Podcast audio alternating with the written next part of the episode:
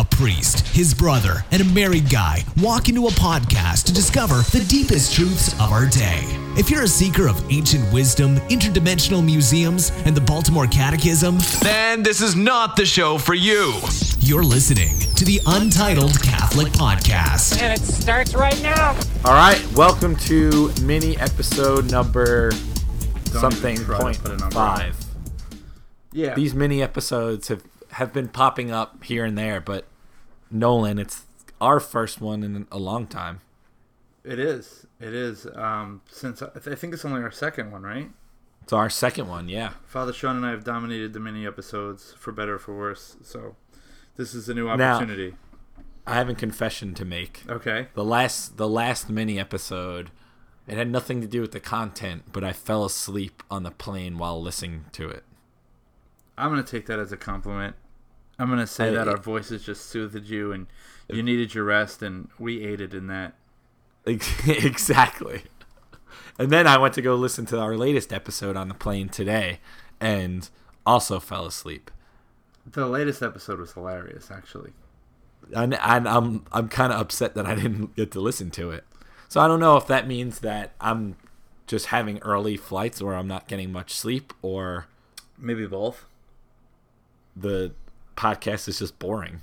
I mean, it could be. I, I, mean, I, I've fallen asleep in, during podcasts before, so. But then again, I usually don't actually listen to podcasts like on a plane. Not that that would be a bad place to listen to them, but I, I usually listen in the car and I'm driving, therefore I can't fall asleep. Yeah, and you you probably have less planes than I do. So Yeah, exactly. I average about one a week. You're all about that plane life. I'm all no, I'm all about the bus life. Ah, every once in a while you get a perk of a plane, though. No, oh no, no, no, no. The plane is the inconvenience, my friend. Oh, so you really? Bus is where it's at. Wow, that, this could be a, an episode on its own. That's a whole episode of why a tour bus is better than an airplane. Okay, maybe maybe we bring you and some of your uh, colleagues on the show, and you guys can discuss bu- bus life. Oh, yeah, and that would definitely not gain any interest in any of our listeners. Maybe amongst your circles. Maybe amongst my my circle of two and three. Um, also, I apologize if my voice is a little raspy. I lost my voice last night. I'm gonna save this for all three of us, but I just came off the DC Talk cruise. Yes, we're gonna talk to talk about that. and it was a lot of fun. And there was a dance party last night that was involving yelling and tossing kids up and down. Kids that we knew, but tossing them up and down in circles and kids crowd surfing and all sorts of things. So, It sounds like exactly what I expect from you. but it was good, clean family fun. Kid tossing is a is a ancient pastime of the family. One really quick story, two really quick stories. Um, when I was in Long Beach as a youth minister, the Steubenville, New York City conference, which is coming up next weekend, which will be fun to talk about. Um, I had a big group once, and we were all the way up top of the arena, and it was the last song. Like you know, they do adoration, and then usually like kind of a pump up song. yeah, I just I just looked at all the kids, probably a group of like 20, and I just said follow me and they just stared and I started running. so we had all these kids running, yelling, and I had friends that were quote unquote volunteering for um, security and they were getting radio calls like stop that group, stop that group. And then we just rushed the stage, and I took the smallest kid and I just tossed him, and then he crowd surfed for a solid two minutes. see, And then that for for, The- for that one moment, you, you you took over for me as the youth minister who gets all the kids in trouble. That's right. Oh man, oh, you have. I could. I could definitely share stories. We had this one kid, Fitzy, uh, who there's a guy Gomer who's a, a speaker at these things, and he wanted a picture with Gomer. So I picked him up and put him on a speaker, Nice. and then he was like, "Hey Gomer, I want a picture." And then he went to go take a selfie, and the kid backed up and fell in between the stage and the speaker. Ah. he was fine. It was hysterical. Oh, okay. As long as as long as you guys are laughing about it. Oh yeah, he's fine. But anyway, um, Nolan, you had a good idea for a topic Yeah. for this mini episode. So uh, last mini episode, um, it's almost like two narratives going here: the the mini episodes and the regular episodes. But um, last time, Father Sean and I discussed the dynamic between um, like a, a priest and a youth minister, and um, it got me thinking about like um, vocations because it came up a little bit. And uh, just recently in our diocese, as you probably know, there was a big uh, camp which um, was kind of run by the vocations office and very much inspired by a push for vocations. Although it was a, a, camp open to, you know, any high school teens, not necessarily those teens have already like openly decided they're discerning the priesthood or religious life, but boys and girls who who just want to have a great experience of the faith. And um, so uh, vocations has been in my mind, and I thought, like, um, you know, what can we do as lay people? uh, in the church to help foster vocations and build up vocations. Is everything okay back there? It sounds like My someone just fell fell down the flight of stairs. no, my son's knocking on the door. Oh, okay. Yeah. no, it's it's not as bad as that kid falling through the cracks. well, tell him. tell him unless he has something to say about vocations. Or maybe he does. Who knows? He he definitely would not have anything to say about that. um, which I when when you brought the topic up, it, I thought it was interesting because um, one, I think it's good that we could talk about it, not with Father Sean here because we have a different perspective on the priesthood than he would. He would obviously sort of be a bias, consider that he is a priest. Yeah, not, not a negative sense, but um, we kind of have a unique position and, ju- and just kind of our church experiences too. exactly. Um, so kind of rewind for me quick, which I'm sure Father Sean would say. Um, growing up, we always had priests in the house. That was something that my dad was very adamant about, just inviting priests over for dinner and whatever it may be. Um, so I think growing up, I always had a different perspective on priests. Sure. Meaning they were never like the untouchable, so to speak, where like, oh, they're this holy person that you can't relate to because they're too holy, or they just live this life that you just can't relate to. It was always very much like, no, they're people with interests and things like that, and You could have a, a regular down to earth conversation with them exactly, you could talk about movies, music, whatever it is. It doesn't matter. for sure. but um so i think i have a different i different perspective on priests starting when i was a kid and then obviously having my brother being a priest definitely changes the dynamic that i have and it kind of changes my outlook on vocations too um so did did you grow up with being close to specific priests or Not not really, you know. I, I would say I'm probably the opposite. Not that my family was anti-priest by any mean.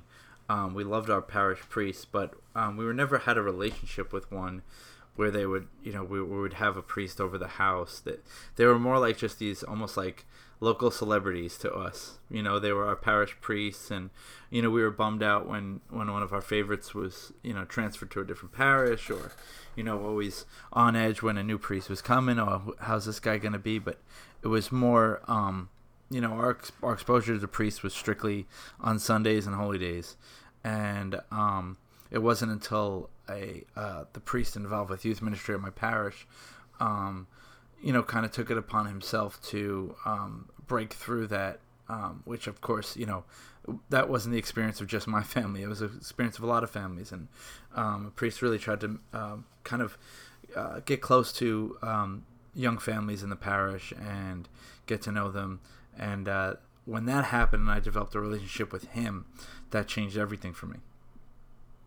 So then, when you were the youth minister at that parish, or even now in your current job, do you do you specifically do things that um, encourage vocations, or what? What does that kind of look like for your positions, both past and present?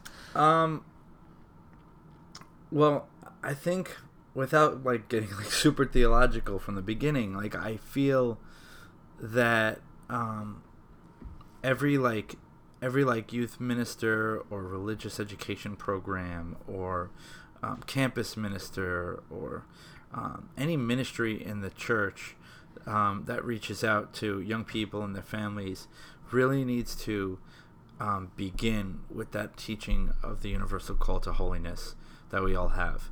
And so I want to say that I tried my best to to keep that in mind, to not necessarily talk about specifically vocations to the priesthood, um, but to always like in everything we do and everything that um, we're we're about, it's at the core of it is is holiness. is about m- making young people holy, helping young people to discern that they're called to holiness and to recognize that and to um, to approach that and to, to not shy away from that to live their lives with that goal of holiness in mind and um, once you do that and that's established i think you can do more specifically things that are you know vocations based so to speak so you're saying the foundation is the idea of holiness. So, and I, I would agree with that too. Um,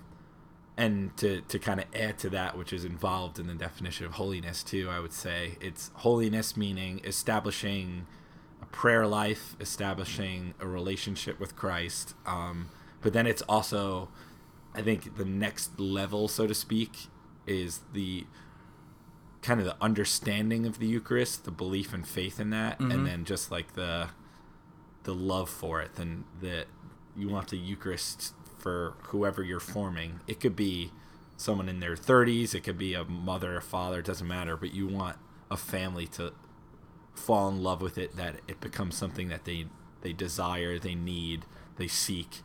Um, and then I, I think once I don't know, I think for me once that becomes established, it's sort of then the next thing for maybe the next possible uh, destination to talk about is like the without a priest we don't have the sacraments. Oh so it's kind of like totally. And once someone falls in love with the sacraments maybe specifically the eucharist or confession or whatever it is um, then the idea of importance of a priest sort of becomes a little more thought out, I guess you could say, or yeah. Well, like the way I kind of put the puzzle pieces together is like the universal call to holiness tells us that we're destined to be saints. Like that's our goal. Our mission in life, um, on this earthly life, is to have eternal life. Is is to go through this life and then and then live forever in peace um, in heaven. And holiness um, helps us to achieve that. And all those things you said, a prayer life, um, for sure, the sacraments, our relationship with God, um, those things guide us and lead us to heaven. And so when somebody's really in tune and when somebody falls in love with the sacraments as a means of becoming holy, as a means of growing towards sainthood and salvation, they realize um, they realize, oh my gosh, this could this could be something I could share with others. This could be something that I could do to lead other people to holiness. I could share this love I have that has helped me grow by becoming a priest. And I think um, that's that's why I, I said that that was the like the foundation for it. I see a little guy running in. That was you just dropped a bomb and then he came running in because he he heard how great it was. He did. He just gave me a, a coin, a Batman coin. Not just any coin, a Batman coin. Right. All right. See you later, bud.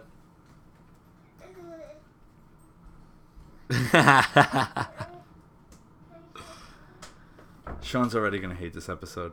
Yeah, I know. he's, he's, we're talking about priesthood, and there's kids running around. He's um, something that I.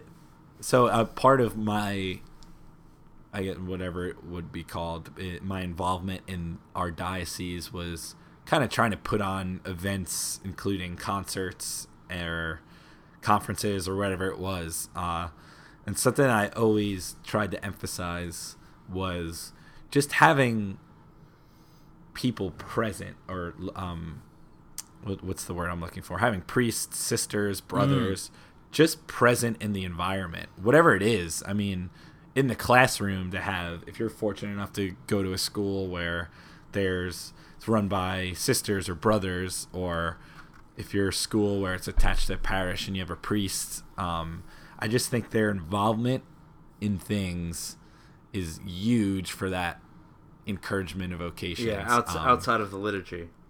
Exactly. So, for example, we did a conference that we called Fools for Christ, and it was speakers and musicians and adoration and mass and all that kind of fun stuff. And the second year we did it, uh, there was the Sisters of Life, the CFRs, the Marianist Brothers, priests. It was just kind of all present together. So the Marianists ran Jeopardy, and the Sisters of Life and the CFRs played Ultimate Frisbee, and they each kind of had a little information booth.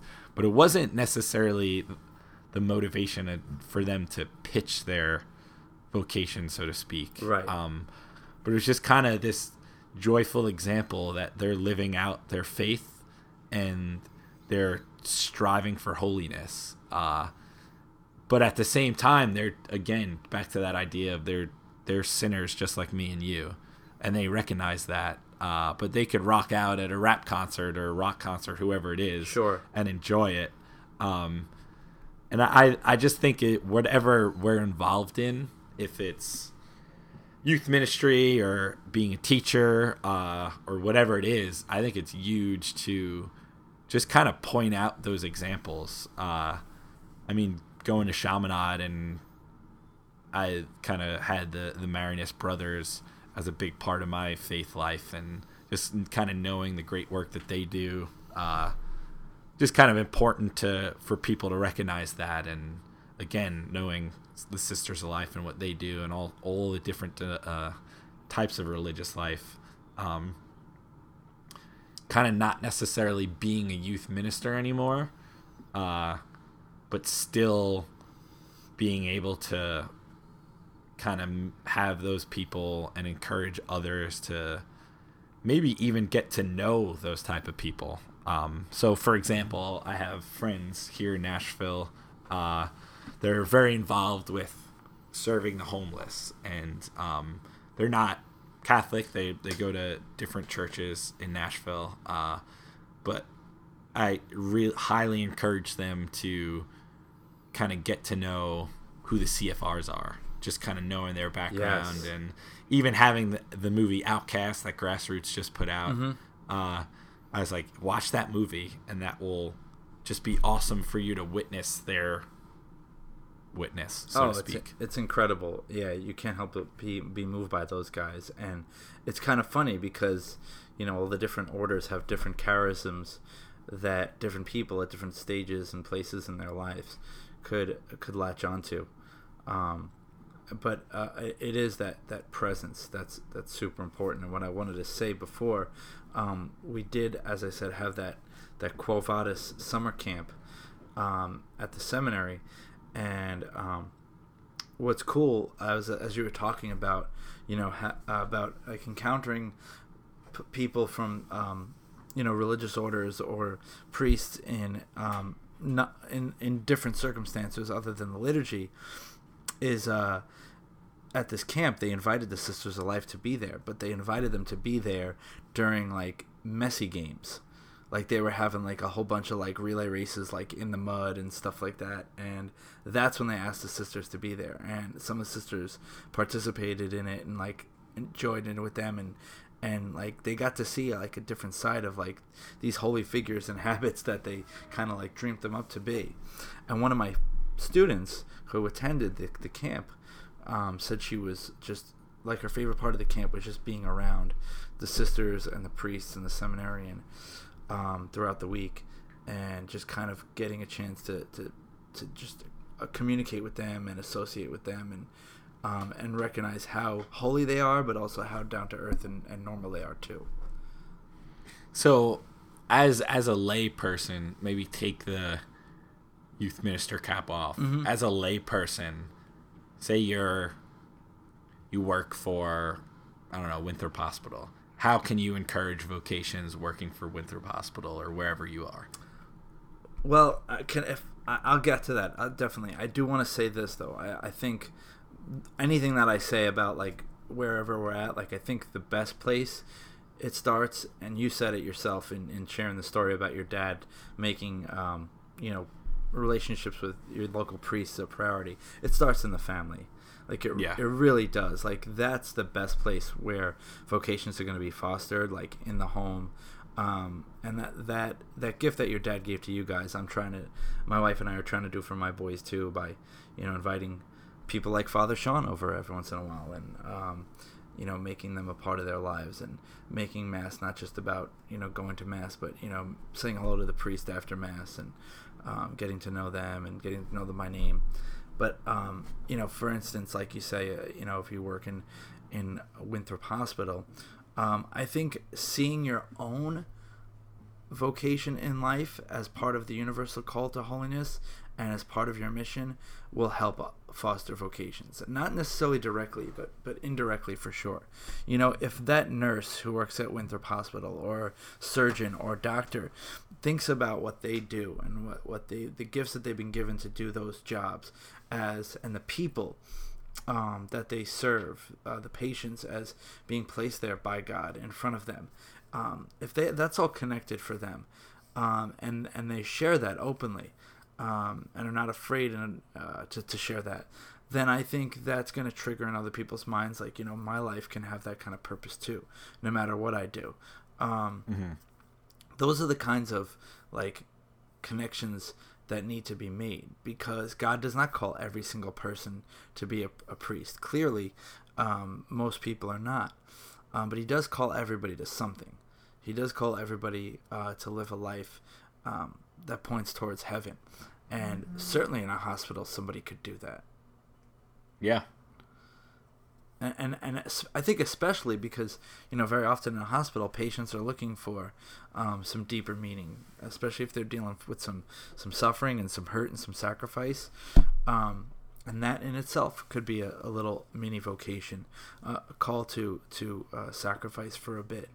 Um, so, you know, that's what I would say is like for, for anybody in any position, um, if you're a Catholic and you care about the priesthood and vocations, and vocations to religious life, I think think about your own life, no matter what where you're at, as like, okay, where does God want me to be, and um, where does He have me now, and why does He have me here, and, and what does all that mean? And that's a hard thing to do. Like, you know, I wish I could honestly say that, you know, every day I'm I'm doing what, what God's will is and every day I'm I'm thinking about I'm making decisions based on what I think God wants me to do and um, but but the more we talk about that and the more we we do that um, it's gonna it's gonna be infectious Yeah. Um, and just kind of too, and, and it, it's sort of like a simple thing, but as as I was thinking about it, I mean, we could just continue to pray for it. You know, there are things we could do. Um, I mean, especially for you as a youth minister that with with kids and like we were talking about before, whether it's taking them to that camp that you know that there's going to be a good priest and um, just kind of whatever it is, different talks that that kind of talk to call to holiness, but uh, it could just be simply just praying for vocations. Um, but also too, like I I was saying to you before we hit our red record button, uh, just being in a unique position as the brother of a priest. yeah Um, just kind of seeing Father Sean as I mean, he's my brother, so I know he's just your good old Bing Bong and growing up with him, not like necessarily looking at him at this holy figure, and then kind of like walking with him through the whole seminary process. Um, which any priest or seminary will tell you it's tough because there's, I mean, just all the different circumstances that you may have, and uh, there's the the process of discernment. Um, but just befriending too, if you're in a position where you know some of these guys, like befriending a seminarian, like, hey, I know you need prayer. I know you need some times you need somewhere to just kind of take your mind off school and studies and just have a normal dinner and conversation or whatever it Sure. is. Uh, I think that's huge too. That's something that we could all do. and that's something Um, that families could do too like Yeah, with with 100%. with little kids like if you want to foster vocations within your own family um not just and I, when i say foster vocations i certainly don't mean like you know force your kids into thinking they have to grow up priests i just mean Oh, yeah. put that idea on their hearts um should god speak to it like at an early age. But like you know adopt a seminarian so to speak you know? Um get to get to know the the seminarians the guys that are going to be ordained for your um your diocese, uh, you know, in- the coming years, and uh, you know, like like you said, invite invite one of them over to, or a couple of them over for um, for dinner. Have them kind of share their stories about where they're at, um, and then just uh, just get to know them and, and let let like your family know that, that that this is like a normal thing for for guys to think about and to consider, and it's not crazy, and in fact, it's pretty beautiful. Yeah. It's pretty darn beautiful.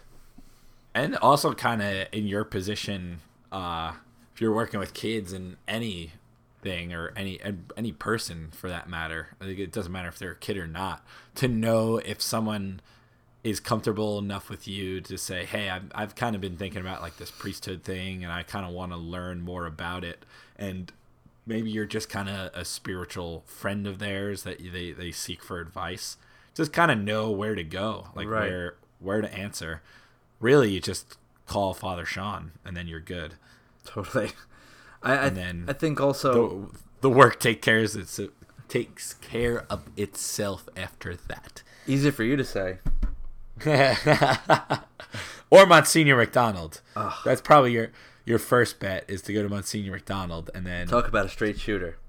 and then Father Sean second. Um, and like we were saying too, just to reiterate, uh, just that that relation. It's so important to have a relationship with your parish priest. Um, it just helps their priesthood. It helps that spreading the idea of vocations and just keep keeping encouraging them. Because I mean, I know my my brother would never say no to someone asking him to hang out or going to dinner. Uh, maybe he would, Unless he didn't Um, like them. unless he didn't like them. Then I'd definitely say no. The chances are he doesn't like you. So just kidding.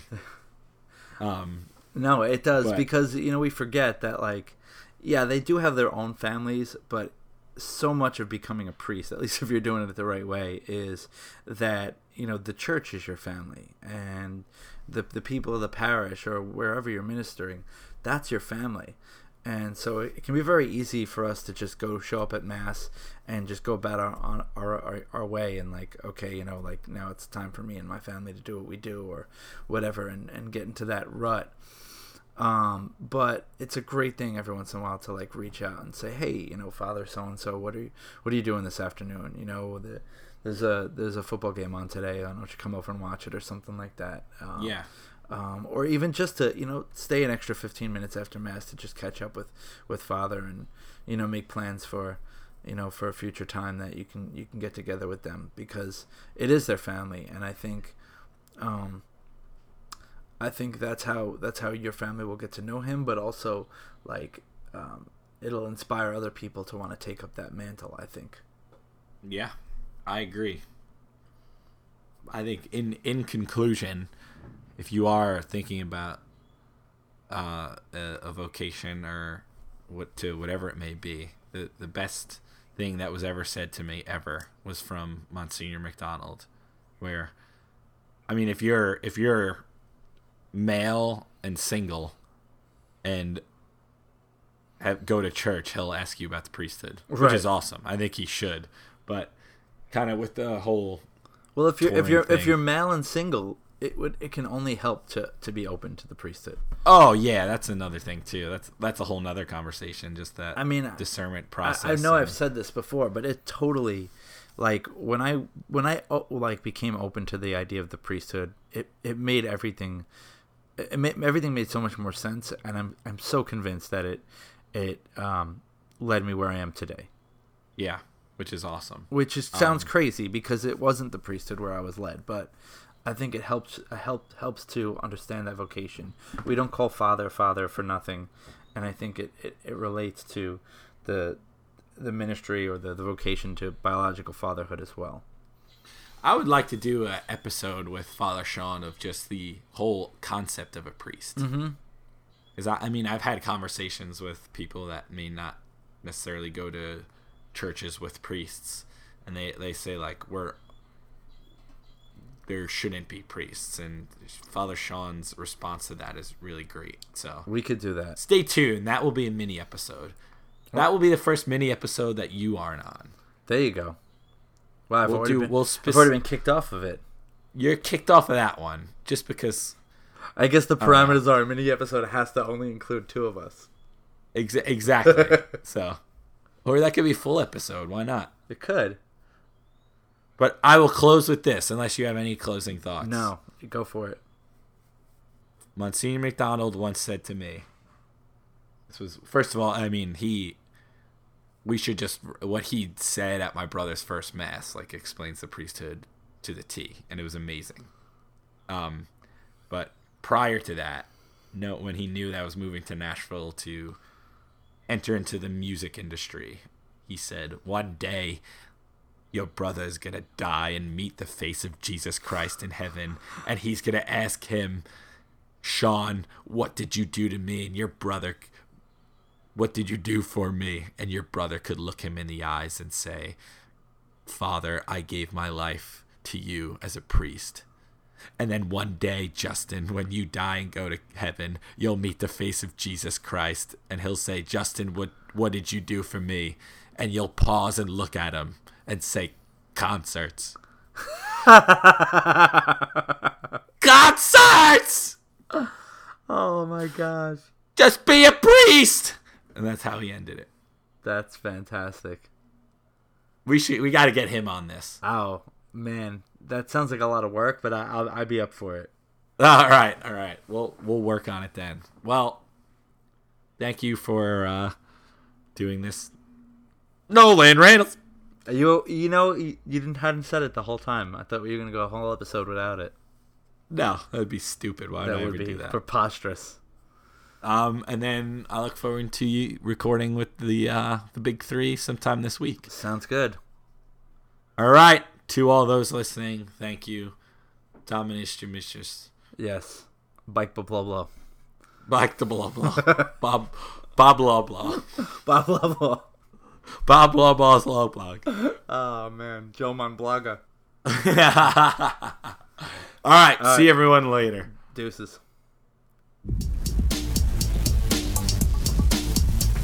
You've been listening to the Untitled Catholic Podcast. See you next time.